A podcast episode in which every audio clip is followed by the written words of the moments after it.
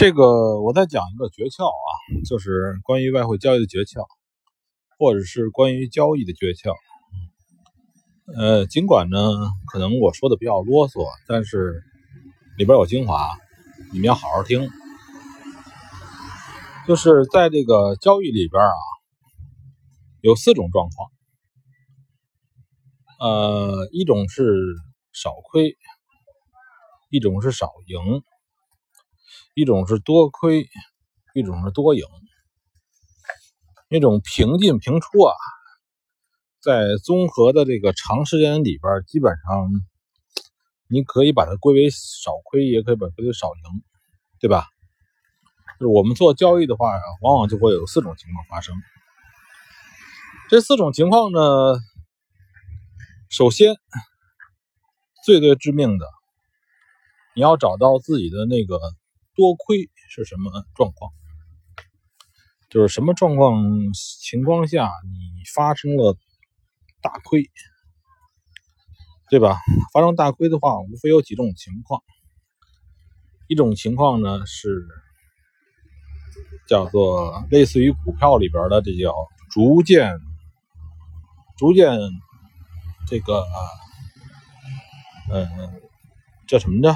那词我忘了。就逐渐的降低持持仓成本，对吧？比如说这股票本来也是八块买的，它跌到六块了，你再买入，然后跌到五块，你再买入，你这样的话，不就是持仓成本就似乎平均起来，持仓的价格变低了吗？这是玩外汇啊，玩这种杠杆交易，呃，可能是最大的一种一种形式。就是说，哎，他用这种形式，往往呢，用十次里边有八次，他能够不亏，就是亏损加仓吧。用一个更更什么点的术语来讲，亏损加仓。呃，有的人的话，他这个亏损加仓的话，玩的比较利索，甚至十回里边呢，九回半。他都不会出事儿，这样的话给这个这个小白看起来呢，他的账户呢，哎，都在盈利，对吧？每次都在盈利，因为亏损加仓，亏损加仓，那仓他的仓还挺大的，然后一直加加加，加到加到差不多的时候，哎，咣叽一反弹，哎，他不亏了，他赚了。这种做法是第一死的情况，呃，十次里边有九次你都没事儿，但是你的盈利都不多，你的那一次把前面十回都找不回来。但是呢，很多这个所谓的高手呢，他能把这个这个这个一次让它发生的非常隐蔽，或者呢，他每次都在秀他的。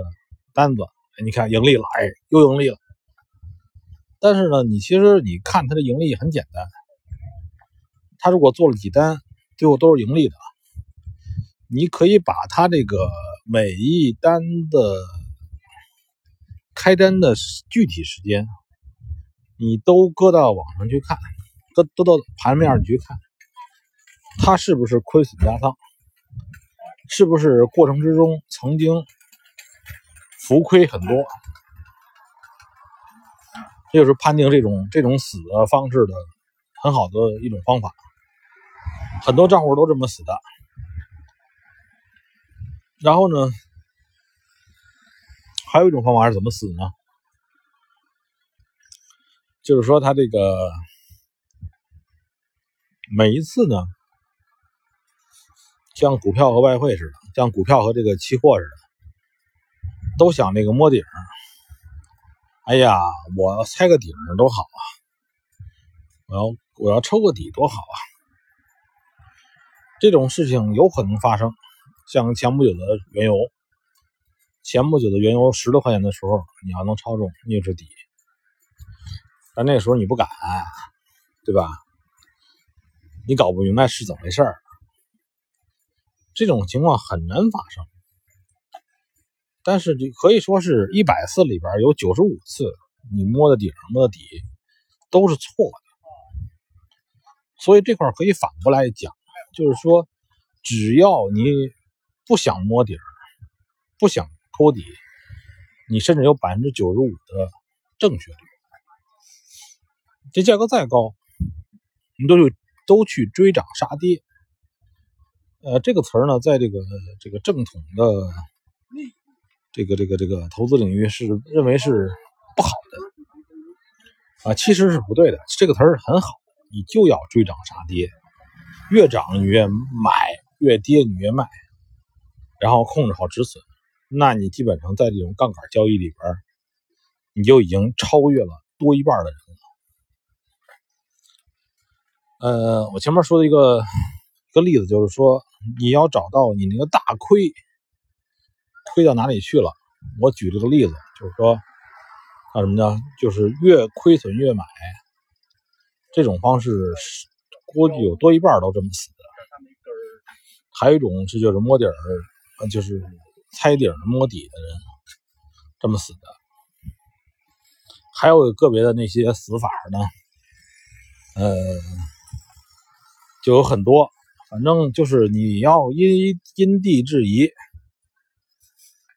你看一看你的大亏基本上怎么亏的，你把你大亏的那个方式给他注意到，你就剩了还有三种方式，你就还剩三种结果，一种是大赢，一种是小赢，一种是小亏，对吧？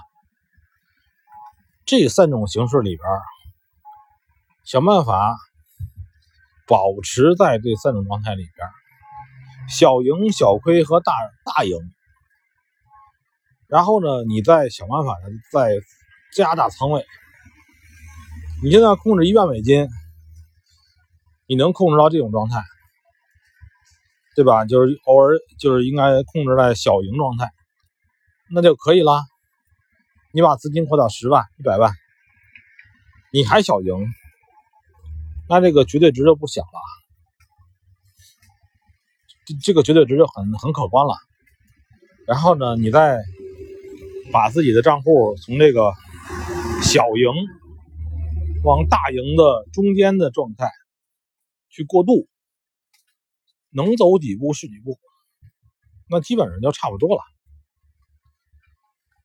这个首先要把自己大亏的那种方式去掉，然后就都好办，剩的小亏也可以接受。嗯，